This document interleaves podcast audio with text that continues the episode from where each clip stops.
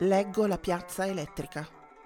Letture tratte da Canto alla piazza elettrica di Marina Petrillo.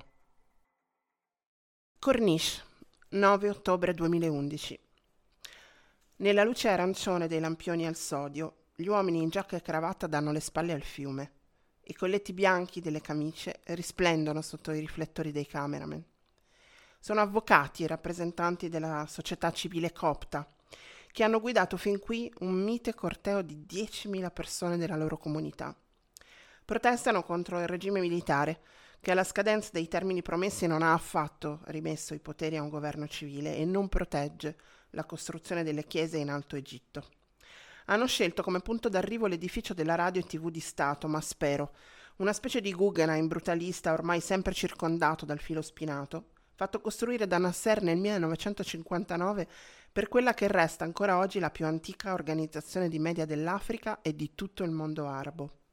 Battezzato col nome dell'egittologo francese che dirigeva l'autorità per le antichità egizie, ci lavorano 40.000 persone, fra canali radio e tv, emittenti via cavo, personale amministrativo e il famigerato Ministero dell'Informazione. Sulla corniche alle spalle di questi uomini dalle giacche nere il vocio è continuo. Sono soprattutto altri uomini che aggiungono commenti dalla folla dietro di loro, alzandosi in punta di piedi dietro le spalle degli altri, tendendo una mano verso la telecamera. E poi, anche quando le interviste sono finite, le telecamere e i cellulari vanno avanti a riprendere. Un'intera cultura della conversazione continua a riversarsi nello spazio liberato. Fino a oggi c'è sempre stata quella gioia, l'eredità della piazza, un piacere di discutere, un continuo racconto, un ostinato esercizio di quella libertà rattrappita che adesso si rifiuta di restare chiusa nelle case. Ma intanto sui cellulari arrivano strane notizie. Prima la massa di persone è percorsa da voci, cose riferite di seconda mano. Mi hanno appena chiamato, mi hanno appena detto che... Zainobia twitta che il corteo dei copti è stato attaccato mentre passava sotto un cavalcavia. Raya Raghe twitta che il suo cameraman parla di una sassaiola contro il corteo lungo il percorso. Tutti sembrano stupiti che nel quartiere possa verificarsi un attacco settario. Ci sono scontri all'Hilton. Diversi giornalisti raccontano di persone che scappano nelle strade circostanti, cariche della polizia, spari. Poi qualcuno da casa riferisce che cosa sta dicendo a ripetizione la TV di Stato, che i copti sarebbero armati, che i copti vogliono attaccare l'edificio della TV che il corteo è stato infiltrato da agitatori stranieri. Qualcuno incontra per strada alcuni cittadini che insultano i copti e quando chiede spiegazioni si sente ripetere a pappagallo proprio quello che ha detto la TV. Nelle riprese si odono i primi colpi. Sono passati sette anni mentre scrivo da quella sera e mi viene di nuovo la pelle d'oca. C'è questa massa di gente nello slargo sulla cornice, questi uomini in giacca e camicia, le donne avvolte negli scialli, chi sul marciapiede, chi sotto, il fiume calmo nel buio dietro di loro e questa conversazione di strada e di colpo raffiche di spari, chiarissime, sempre più secche, sempre più ravvicinate.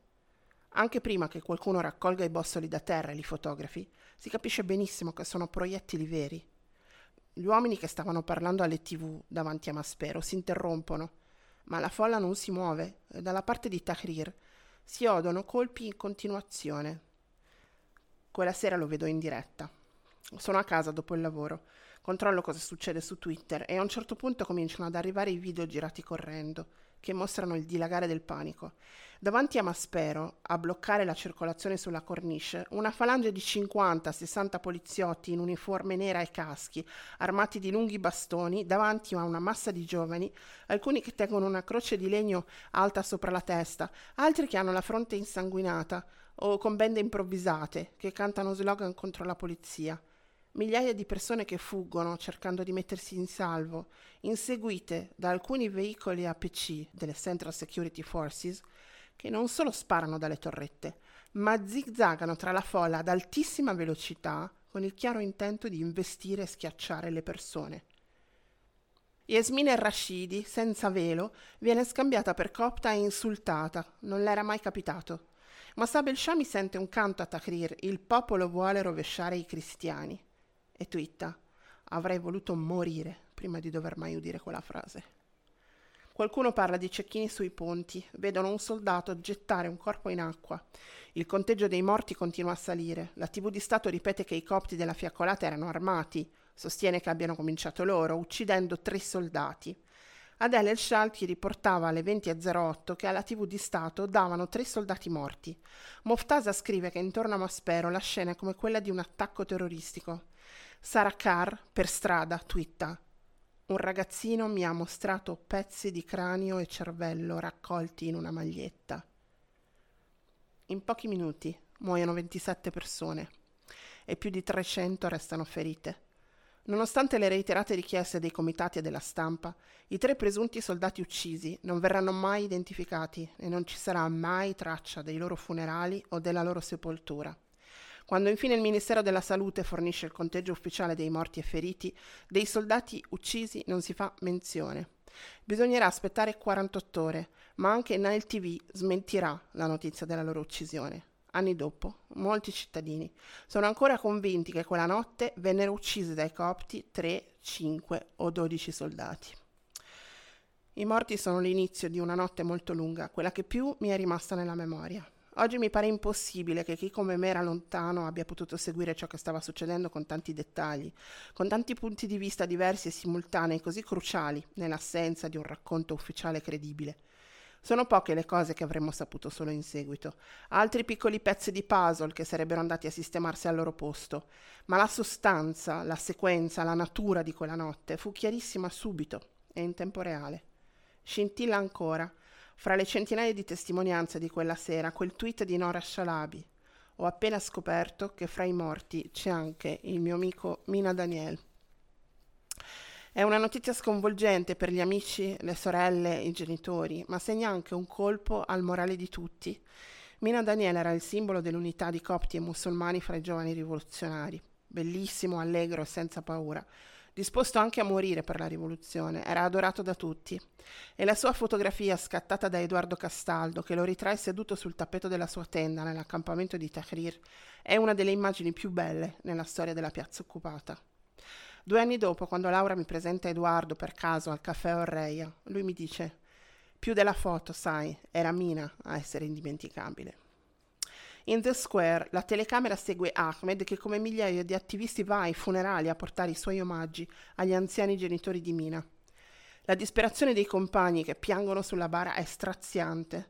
Fra di loro c'è Tarek, l'inseparabile compare musulmano, che d'ora in poi porterà a ogni manifestazione il gigantesco stendardo rosso con il volto di Mina, disegnato da Amar Abu Bakr. Perfino nelle fotografie in bianco e nero si capisce che è rosso. Non è solo Mina a morire. Nella notte di Maspero comincia a morire il sogno e la battaglia adesso appare lunghissima e troppo sbilanciata. Mentre i manifestanti marciavano tranquilli verso downtown, la conduttrice della TV di Stato, Rasha Magdi, lanciava un appello in onda agli onorevoli cittadini perché scendessero per le strade a proteggere l'esercito. Subito alcuni manifestanti laici, fra i quali Sam Monkey, incrociavano sotto un cavalcavia zelanti onorevoli cittadini appunto, armati di pietre e bastoni ma piuttosto confusi, e dopo un confronto da commedia grottesca li convincevano a lasciar stare e tornarsene a casa. Un video girato al sottopasso di Shubra mostra un vero e proprio agguato dall'alto contro il corteo di copti disarmati. Gli spari si odono chiaramente. Mentre nelle case degli egiziani arrivava quel messaggio, per alcune ore donne e uomini copti si rifugiavano terrorizzati negli appartamenti e negli uffici più vicini alla sede della TV di Stato, con i militari che passavano di porta in porta e il terrore di essere denunciati e consegnati dagli onorevoli cittadini. Il set del canale televisivo 25 veniva invaso in diretta dalla polizia militare che costringeva i giornalisti a interrompere le trasmissioni. Alcune donne copte si coprivano con un niqab per non essere prese di mira. I ragazzi si tiravano le maniche sui polsi a coprire il tatuaggio con la croce. In quel momento prima la Baltagheia e poi l'esercito avevano già attaccato i cortei. I primi spari si erano sentiti su Shubra Street e sul corteo erano piovute pietre da un ponte stradale. Dopo aver percorso senza conseguenze Gala Street, i manifestanti erano stati di nuovo attaccati all'altezza del Ramses Hotel e poi a Maspero. Sarah Carr ha ripreso col cellulare e in seguito ha raccolto i video dai cellulari di altri che non lasciano dubbi sull'aggressione dei veicoli APC che hanno investito e schiacciato le persone. Soltanto dopo, nella calca urlante con le persone che cercavano di mettersi in salvo su tutti i lati, vennero sparati lacrimogeni. I militari sostengono che i due enormi veicoli blindati che hanno investito i manifestanti fossero guidati da personale spaventato da un precedente attacco e che siano state sparate soltanto cartucce a salve. Per questo, nelle ore successive, diventa più importante che mai cosa verrà scritto nelle autopsie dei manifestanti uccisi. Ala Abdel Fattah rimane tutta la notte all'obitorio a parlare con le famiglie delle vittime per convincerle a non firmare moduli in bianco o con descrizioni vaghe o fraudolente delle ferite riportate dai loro cari.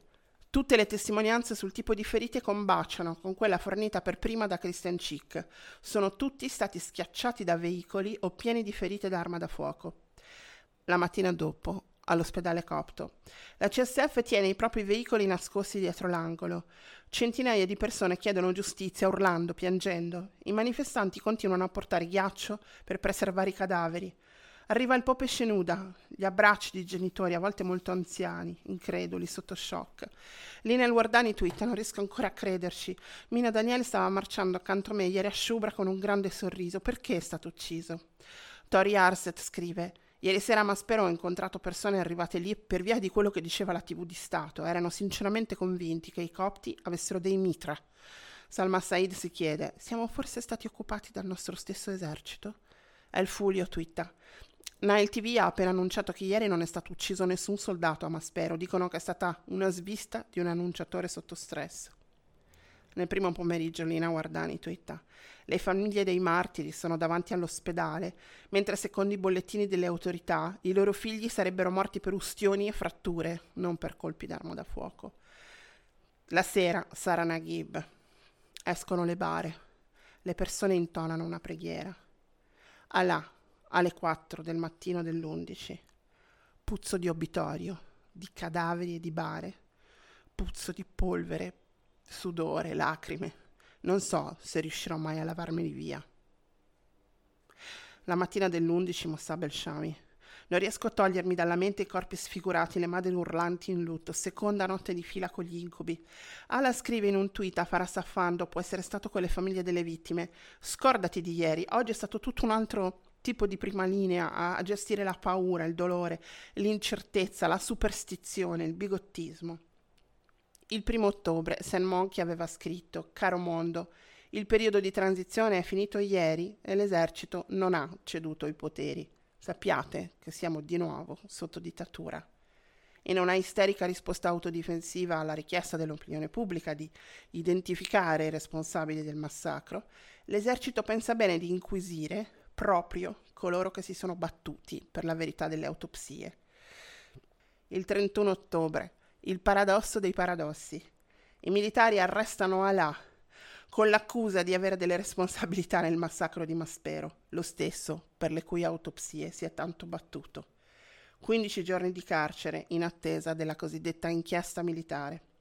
Era nell'aria da giorni, il 24 Alà stesso scriveva Cari amici e compagni, il miglior modo per aiutarmi è sollevare molto rumore sull'ingiustizia dei civili che si trovano ad affrontare processi militari in Egitto.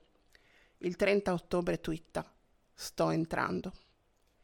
Il 31 Sharif Quddus twitta la foto della riunione affollatissima all'Isham Mubarak Law Center per decidere che cosa fare dopo l'arresto di Alaa. Una manifestazione di solidarietà parte da Talatarb per marciare fino alla prigione dove è rinchiuso. Circa 2000 persone circondano l'edificio e cantano fra gli alberi sotto la finestra della sua cella. Il Big Pharaoh twitta: Siamo proprio sotto la cella di Allah e cerchiamo di non farlo annoiare.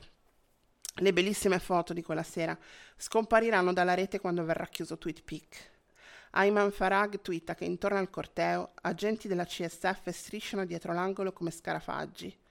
La sorella di Allah, Mona Safe, Twitta rivolgendosi al fratello: Vorrei che tu avessi visto quante persone sono venute per te e per tutti i detenuti che stanno affrontando un processo militare.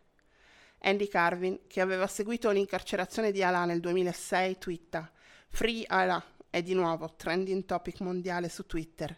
Incredibile. E pensare quanto fu difficile diffondere la notizia quando venne arrestato nel 2006.